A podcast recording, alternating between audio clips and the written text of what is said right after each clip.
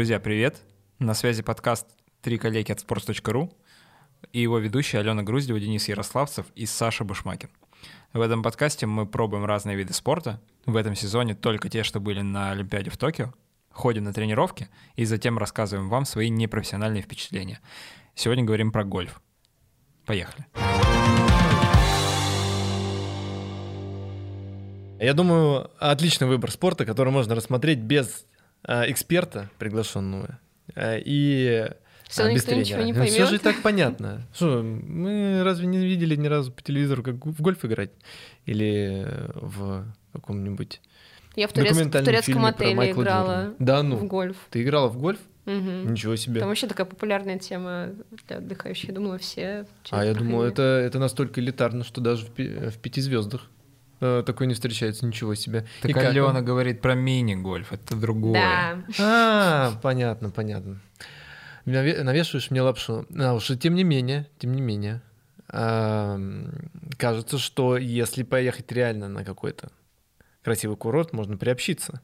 Давайте же приобщиться к настоящему гольфу, тот, который на нескольких десятках гектаров, да?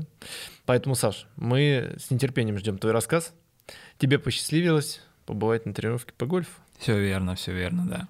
Как ты там оказался? Я воспользовался сервисом FitMost. У них есть э, несколько как раз разных секций, куда можно записаться на тренировки. Все тренировки по гольфу, которые там были доступны, они индивидуальные. Если ничего не путаю, было две студии основных. Но в целом это неудивительно, потому что гольф как будто бы требует пространства, скажем так. Да. Не очень легко поместить в, даже в рамках Москвы поля для гольфа. Все они находятся в районе Крылатского. Как мне потом рассказали, забегая вперед немножко, много еще полей за пределами города, но в Москве все равно можно найти, где позаниматься. Собственно, да, я воспользовался сервисом FitMost, записался на тренировку. Также и вы, дорогие слушатели, можете воспользоваться сервисом FitMost. FitMost — это единый абонемент на спорт и заботу о себе, по которому можно сходить в разные фитнес-клубы, студии или массажные салоны. В приложении более полутора тысяч фитнес-центров, студий и спа-пространств. Хотите, записывайтесь на гольф. Бокс — пожалуйста. Массаж — тоже есть вариант записаться. Наш подкаст дарит вам двадцать процентов скидку на первый абонемент в FitMost по промокоду «Три коллеги». Слитно, транслитом с большой буквы. Бронируйте и платите только за то, чего хочется в моменте. Прежде чем перейти к тренировке, я бы хотел вас немножко помучить вопросами. Как вы думаете, сколько раз в истории Олимпийских игр гольф был представлен э, в качестве одного из олимпийских видов спорта? Э, ладно, это вопрос на самом деле только для Алены, потому что с Денисом мы это уже случайно обсудили до записи. А считается, э, считаются Олимпийские игры только после Возрождения или... Еще и в греческие времена. Ну, какие греческие? Вот эти древнегреческий гольф. Да, знаменитый, знаменитый, да, древнегреческий гольф. Голова на убитых врагов, да, и поднимаешь флажок так аккуратненько, оп, и голова закатывается. Да. Так, ладно, Алён, ну, естественно, после Возрождения, да. Ну, почему-то мне, кстати, кажется, я, я ни разу не слышала про гольф э, в контексте Олимпиады. Мне кажется, что в Токио был первый раз, как и скейтбординг, и серфинг там и так далее. Угу. А, ответ неверный. Да, блин. В Токио он был уже в четвертый раз в истории. А подряд или? Не-не-не. Так. Первый раз. Нет, ладно, давай пойдем с конца, так интересней. А, в Токио, двадцать первый год. Угу. В Рио, шестнадцатый год. А, до этого... пятнадцатый век. Примерно так. До этого Сент-Луис, тысяча девятьсот четвёртый, mm-hmm. и Париж, тысяча девятисотый. Перерыв между Олимпиадами был больше века, сто двенадцать лет. Это звучит как изумительный факт, но еще более изумительный факт для меня. Как вообще эти соревнования выглядят? Я вот честно скажу, я не смотрел Олимпиаду, но мне одному кажется, что это выглядит так же, как и соревнования по баскетболу, где как бы есть супер явный фаворит э, сборной Тайгер США, Вудс, допустим. И то же самое в гольфе. Разве не приезжает Тайгер Вудс, как бы не забирает Олимпиаду и уезжает там дальше по своим делам? Остальные между... промахиваются просто. Да, да, типа, ух, Тайгер Вудс, господи. И там в бункер, давай, это вылетает. Я уже, между прочим, терминами сразу кидаюсь. Бункер улетает, мяч... А, все. Больше нет у меня терминов в запасе. Ладно, ладно. Вот у меня есть другой вопрос. Я вообще не понимаю, в чем соревнуются люди на Олимпиаде по гольфу. В чем они могут соревноваться? Кто больше раз закатит мяч в эту лунку? Кто там типа меньше ударов нанесет? Налицо фундаментальные проблемы в понимании гольфа. Вообще, Саша, расскажи нам. А в чем соревнуются? Как бы? Mm-hmm. Кто больше закатит мячей, да? Нет. В одну лунку? Нет. Нет. Нет. Так, э, еще варианты. Сильнее, быстрее, выше. Да, сильнее. Там еще? Кто прям загасит в лунку. Все именно так, да. Нет, конечно, нет. Соревнуются в том, чтобы за наименьшее количество ударов пройти серию из восемнадцати лунок.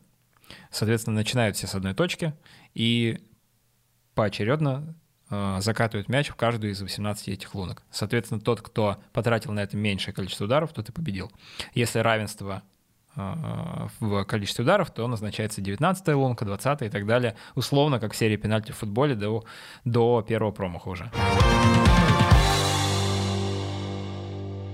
На самом деле, я потратил время и изучил правила гольфа. Я ожидал вообще увидеть там несколько содержательных абзацев про то, как э, э, проходятся лунки, сколько ударов на каждую из них выделяются, как переходят от лунки к лунке. В общем, такое, э, скажем, сухое повествование э, о том, под какими там углами, с какой скоростью и в каком порядке, что нужно проходить. В итоге я с удовольствием читал э, роман про аристократию восемнадцатого века, про то, как нужно уважительно и справедливо относиться к каждой игровой ситуации. А, чего стоит, например, а, строчка из правил. Если ваш мяч улетел в лес, не ищите его дольше двух-трех минут. Отправьте свою слугу. Начните удар, запишите себе штрафной удар и начните с того места, а, с которого вы отправили этот мяч, собственно, в лес. Вот это вот две-три минуты, ну вот где это еще есть? Да-да-да. Вот, время на исполнение пенальти пятнадцать-семнадцать секунд больше не следует. Не следует больше. Вратарь нервничает. Изумительно. Это практически как всем вам уже набивший, наверное, оскомину бусидо. Ну, мне настолько нравится вот, этот, вот эта подача. И так, так во всем. Я сегодня еще не одну выдержку вам приведу. К слову о лесе. На поле для гольфа как раз может же быть очень много разных препятствий mm-hmm. э, естественного, естественного происхождения. Ну, там, например, какие-то овраги, э, пруды, кусты, крот. Обязательно крот, да, из чешского мультфильма, леса, соответственно, и, собственно, талант э, и умение э, гольфиста заключается в том, чтобы правильно э, распланировать проход трассы, ну, проход вот, э, очередности лунок, потому что зачастую ситуация складывается так, что ты даже не видишь лунку, в которую тебе нужно мяч загнать. То есть ты понимаешь, что она у тебя, например, в четырех сотнях метрах от тебя сейчас, и она где-то вот там за оврагом. А где она? А черт его знает. И вот дальше придумывай, как обойти так, чтобы мяч не улетел в песок, потому что из песка ты его будешь долго выбивать, чтобы он не затерялся в лесу, в кустах и не упал в какой-нибудь пруд. В этот момент сразу вспоминается комедийный фильм с Адамом Сэндлером, где он играл в гольф а, хоккейной клюшкой. И в одном из эпизодов яростно молотил по, по мячу в бункере, да, в, этом, в песочной яме. Угу. Саш, ну ты, прежде чем отправиться на тренировку, как бы подготовился, ты а, подготовил свой дух и свои манеры а, к игре? Или... Или тебе и без этого было вполне себе комфортно? А, слушай, будет достаточным ответ, что я подготовил свой гардероб. Прошел в костюме? Нет, я специально купил тренировочные штаны и футболку, которые очень красиво выглядели, так очень элегантно, ну, на мой взгляд. А, правильных цветов такие. Штаны были нежно-лососевого цвета. Белая футболка с очень красивым принтом. Да, я вот именно так приехал на тренировку. Себе я очень нравился. Я бы еще взял э, солнцезащитные очки, но не было солнца, к сожалению, в этот день. Но ради фотографии, наверное, я бы мог их надеть. Я тебе уверяю, есть и пункт, отдельный пункт правил, который говорит о том, что нужно, ну, если не в нежно-лососевом цвете, цвете приходить, то, по крайней мере, элегантно. А, молодец, Саша. Ну, как бы... Спасибо. Ответственно подошел. Не уровень трех коллег, конечно, но, но здорово. А, ну, хорошо. С чего, значит, начинается тренировка? Немножко огорчу, но тренировка, по крайней мере первая, вся проходит на кромке поля. На само поле ты особо не выходишь. Моя преподавательница по гольфу взяла такую большую корзину с мячами для гольфа, дала мне две клюшки, и мы, собственно, пошли на кромку поля, где был такой искусственный газон, и, собственно, с него как раз нужно было отправлять мячи в сторону лунок. Началось все с разминки. Мы там О, ну, наконец-то. пять-десять минут, да, пять-десять минут потратили на разминку, все суставы, там, начиная от шеи, заканчивая коленями и голеностопами. Потом мы начали отрабатывать удары. Мне дали клюшку, собственно, для ударов э, на среднюю длину. Ну, не то чтобы прям м, длинное расстояние, где-то на сто, может быть, пятьдесят метров. Вот, а чем отличаются клюшки на разные расстояния? Э, они различаются, во-первых, э, материалом, из которого выполнены. Э, они отличаются углом наклона клюшки. То есть, на самом деле, клюшка для гольфа не всегда выглядит как, например, хоккейная. Ударная плоскость э, иногда находится под наклоном. И, собственно, от наклона этой ударной плоскости зависит то, как полетит мяч и для каких ударов эта клюшка используется. Э, мы сначала тренировали удар, который называется чип. Это, собственно, такой не очень длинный удар, где-то вот на пятьдесят, может быть, сто, там сто с небольшим метров. Э, собственно, на самом деле... Практически из отработки этого удара и состояла почти вся моя тренировка. Потому что э, с виду кажется, ну, чего такого? Просто берешь и бьешь. На самом деле очень сложно банально просто попасть по мячу так, чтобы он полетел. Чтобы он полетел не в метре над газоном. То есть тебе нужно прав... под правильным углом его отправить. Тебе нужно отправить его в правильную сторону. И... весь вот час, что мы занимались, ну, почти, мы, собственно, тренировали, тренировали удар, мне корректировали немножко технику, мне говорили, куда смотреть, как держать руки, какие движения делать корпусом. И я, собственно, пытался отправлять мячи как можно ближе к тем лункам, на которые мне указывали. Периодически мы делали имитации. Это отработка удара без мяча. Моя преподавательница сказала, что э, имитацию в целом делают даже профессиональные гольфисты, когда они там хотят отработать технику удара, примерить как бы удар перед его исполнением, они, собственно, делают такой удар без мяча. И куда же нужно смотреть, если ты даже не видишь лунку? Смотреть нужно всегда на мяч. О. До удара. Ну, соответственно, после удара уже как бы не так важно. Ты можешь повернуть голову, посмотреть, куда улетел мяч. Важно сначала просто правильно поставить ноги, правильно поставить корпус. Ноги нужно немножко согнуть. Нужно немножко наклониться, руки должны быть прямыми, нужно правильно взять клюшку. Это тоже, кстати, достаточно неочевидный хват. То есть стороной, да. М? Спасибо, Ален. Да. Я бил не той стороной первые полчаса. Вообще у такого объекта можно взяться аж четырьмя способами неправильно, так что не надо тут. Все, все, волкаю. Да, в общем, хват, э, несколько видов хвата есть, и хват достаточно неочевидный, ну, по крайней мере, вот я бы схватил, э, если бы мне просто дали клюшку в руки, я бы схватил ее по-другому. Э, там определенным образом перекрещиваются пальцы, ты держишь клюшку, и могу сказать, что долго держать клюшку достаточно, м- ну, не то чтобы больно, но, во-первых, немножко натираются руки, во-вторых, просто устают руки из-за того, что ты как бы крепко сжимаешь ее, и первые десять минут, пятнадцать минут нормально, потом уже там по прошествии часа уже нехорошо. Собственно, да, нужно правильно э, поставить корпус, нужно правильно развернуть корпус, то есть у тебя линия как бы между ногами должна быть параллельно линии удара.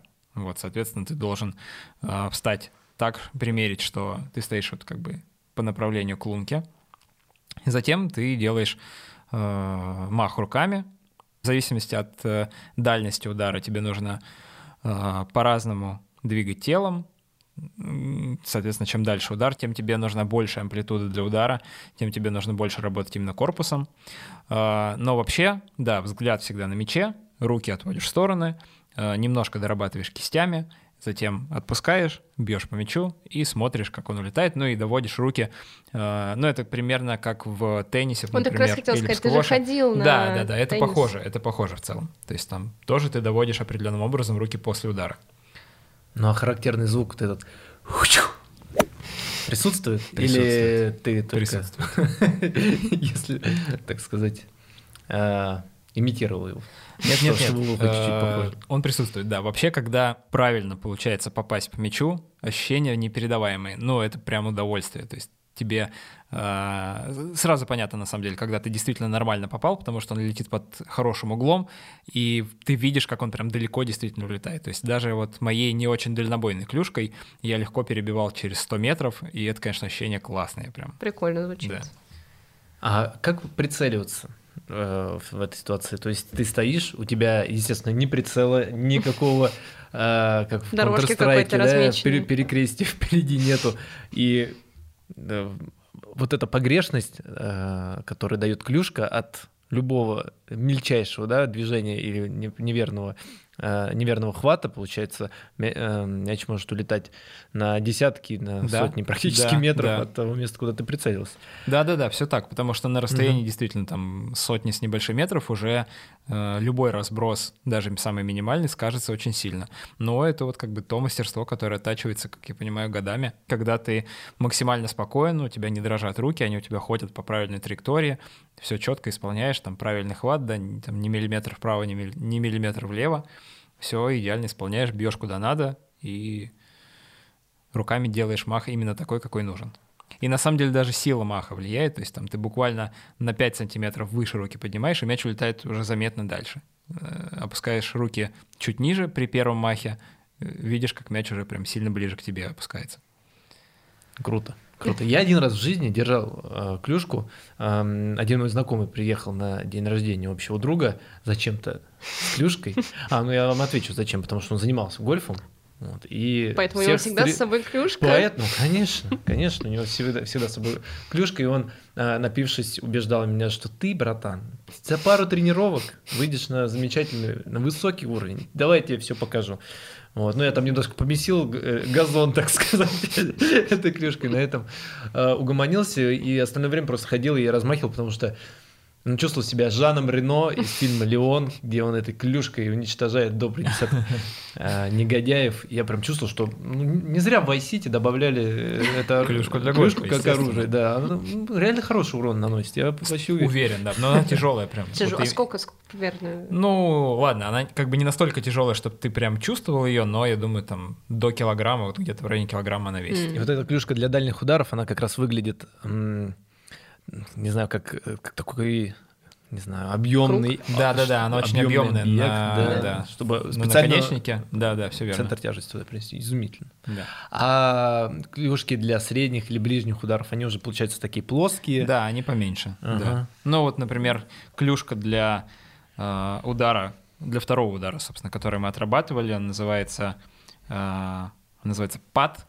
Это короткий mm-hmm. удар, который ты выполняешь уже на грине. Грин — это пространство такое вокруг лунки с очень-очень короткой травой, и там, соответственно, выполняются удары, когда мяч не подлетает над землей, а он именно катится. Это завершающие удары, когда тебе уже нужно загнать мяч непосредственно в лунку. Слушай, а мяч, он поднимается над травой после каждого удара? Мне просто вообще казалось, что он такой тяжелый, что он не поднимает... Ну... Он тяжелый, но за счет как раз специальных вот разных клюшек, да, на дальних ударах он очень, он и очень до, даже и должен, поднимается. Да, под... да, ну... да, конечно, должен, А-а-а. конечно, должен. И должен всегда катиться. Да, он улетает в воздух там, ну, при идеальной траектории где-то там при сорок-сорок пять градусов, градусах над землей. А, если говорить об ударе пад, как тот самый завершающий удар, у меня как раз для этого тоже есть выдержка из правил. Слушайте внимательно. Когда кто-то наносит, ну, не знаю, можно сказать наносит, когда кто-то делает пад, не стойте близко и не говорите громко. И, пожалуйста, не делайте, пожалуйста, от себя добавил, не делайте резких движений, чтобы не смутить игрока и не помешать ему сделать пад. Даже... Все понятно! О, боже мой! А, извините, извините, я не хотел. Ну вы же не делали пад, господи, что вы так на меня смотрите? Да. Ну, кстати, согласен с этим правилом, потому что, чтобы выполнить пад действительно хорошо, нужно прям успокоиться и сосредоточиться на этом ударе. И вот здесь прям малейшее отклонение от нужного, от нужного направления сыграет свою роль. И что удивительно, сила удара влияет гораздо больше, чем я ожидал, потому что казалось, ну вот отправлю я даже мяч чуть-чуть сильнее, чем мне надо, но он же не может просто пролететь над лункой, если я точно попаду. Оказывается, может. То есть можно отправить. У меня было, были прям случаи, когда мы отрабатывали паты, ты бьешь, мяч катится, катится четко в лунку, но из-за того, что ты ударил слишком сильно, он просто через нее перескакивает, да? да, он просто над ней пролетает, и ты такой смотришь, а как? Дэйм. Да.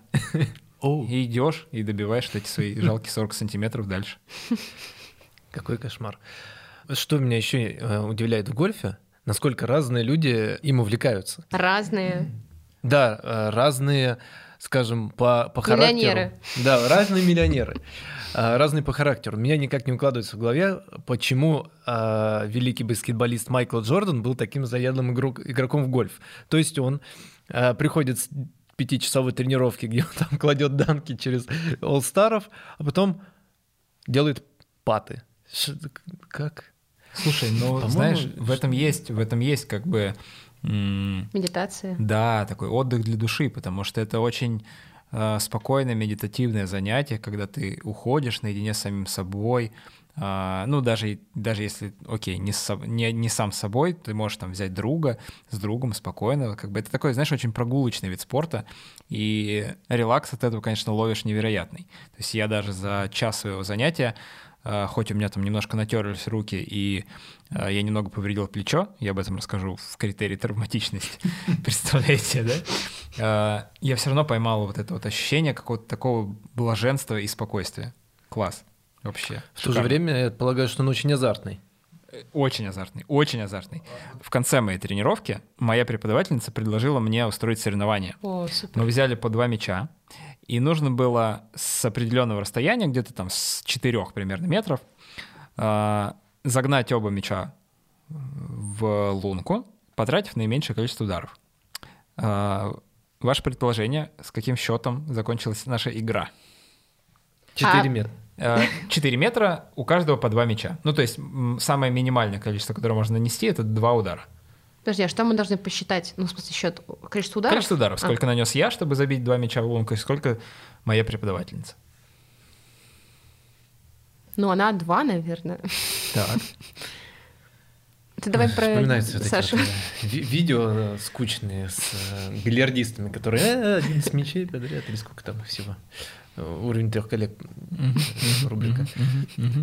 Саш, я допускаю, что число двухзначное, но я надеюсь, оно не трехзначное, поэтому давай там на десяти остановимся где-то. десять-два. Хорошо. двенадцать. Ты говоришь двенадцать.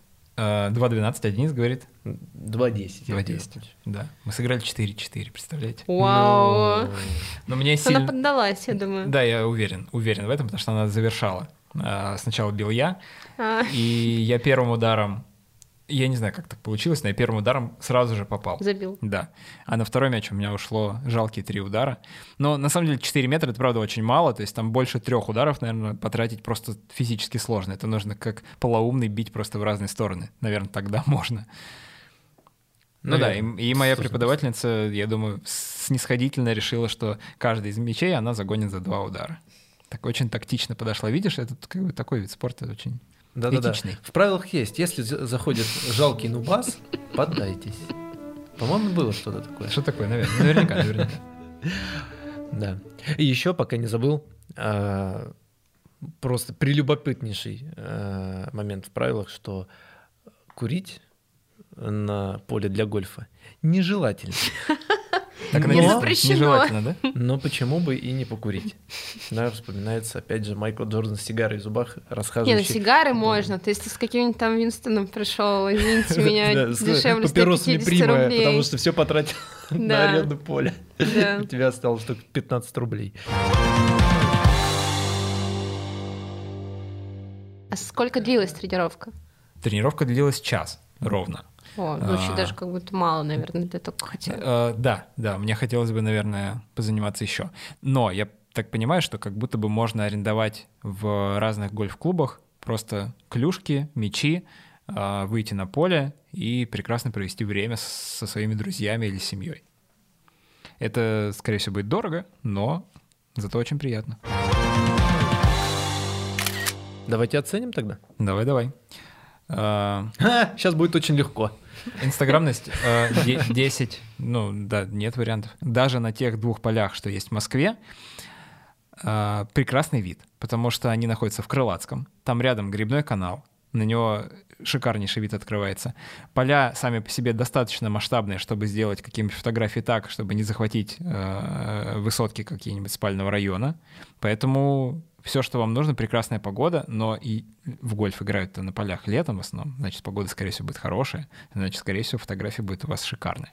А еще можно сделать а, совершенно небанальную фотку социального контраста. Снять как раз с этих высоток а, вид на поле для гольфа. Как, знаете, вот делают mm-hmm. вот эти mm-hmm. виды на Тадж- Тадж-Махал mm-hmm. из э, трущоб, на да, Москву-Сити, да. с любых да. ракурсов. Вот, пожалуйста, если хотите сделать социально задумчивый кадр. Концептуально, да. А, гольф в этом тоже вам поможет. Да, сто процентов. Да. Можете на вот этой машинке, на Кади, по-моему, называется, а, приехать в какой-нибудь гаражный кооператив. По-моему, будет очень...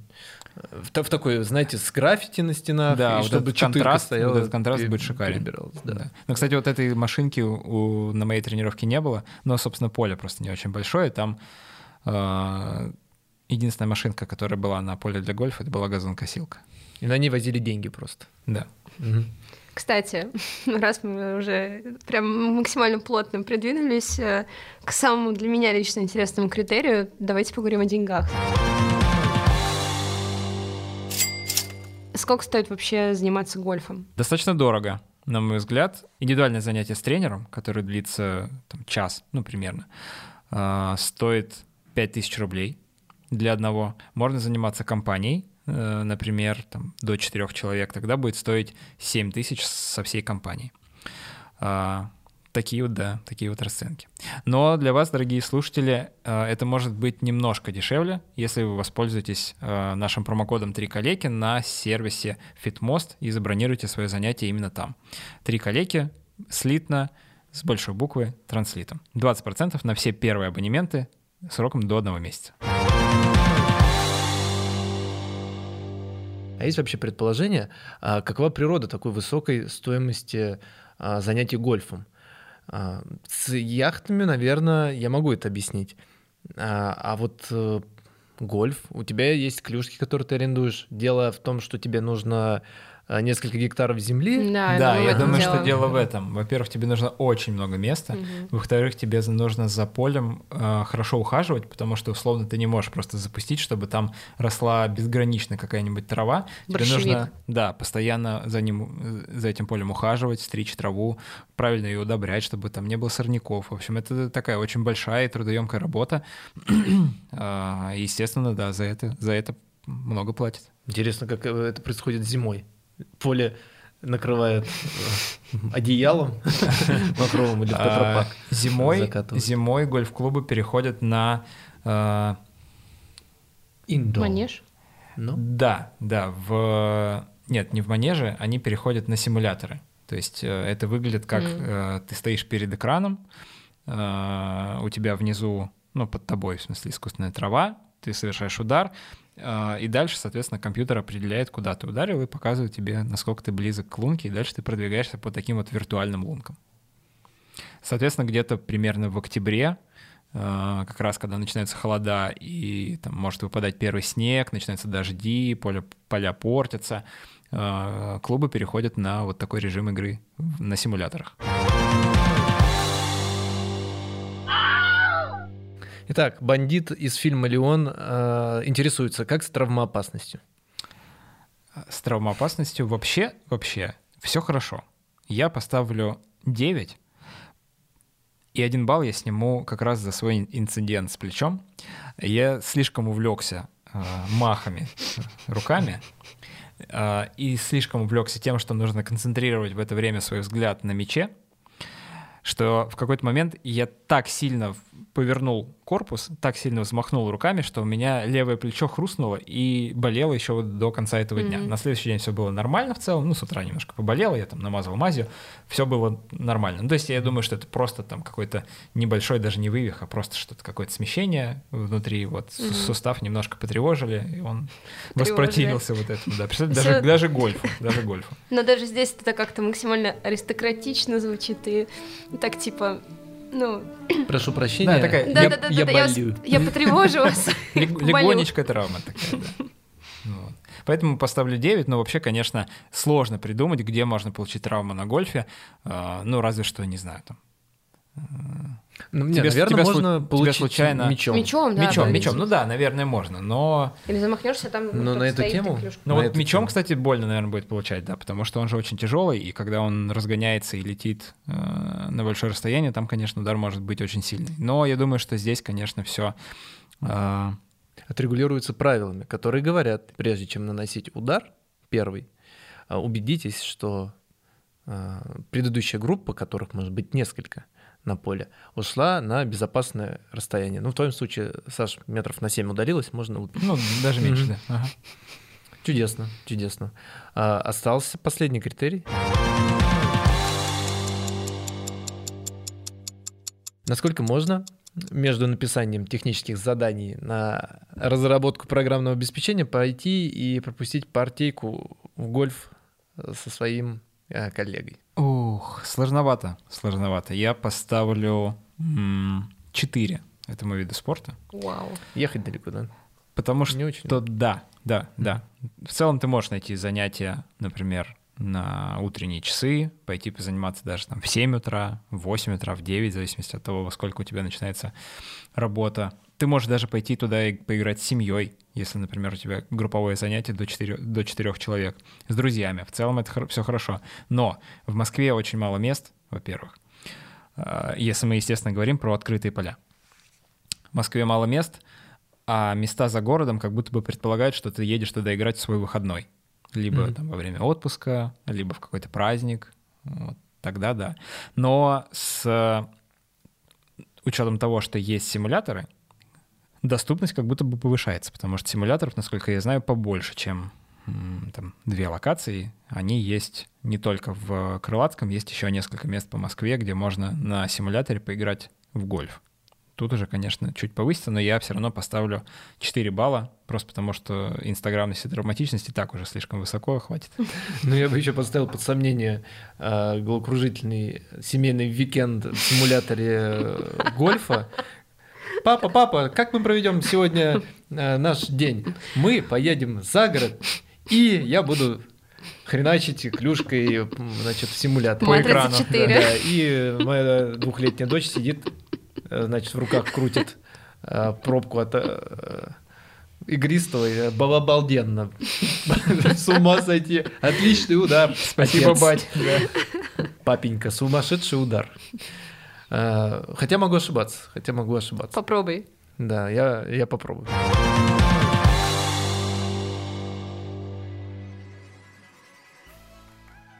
Мы так довольно оперативно расправились с гольфом. Очень жаль, что нам не помог в этом эксперт. Я думаю, многое, что он бы мог нам рассказать. Надеюсь, этот пробел заполните вы, наши дорогие слушатели, и...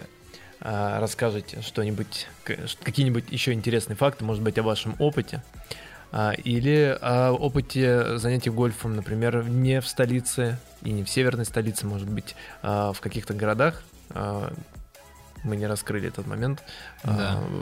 Доступен да, да, да. гольф, и можно его попробовать. Пожалуйста, делитесь своими комментариями. Нам бы всем было бы очень интересно узнать, насколько глубоко гольф распро- распространен по нашей стране.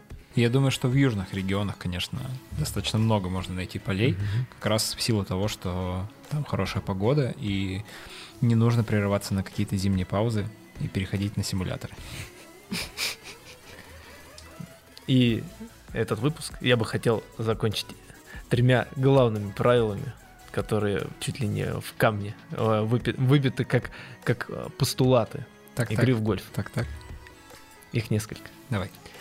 Играй мяч, как он лег.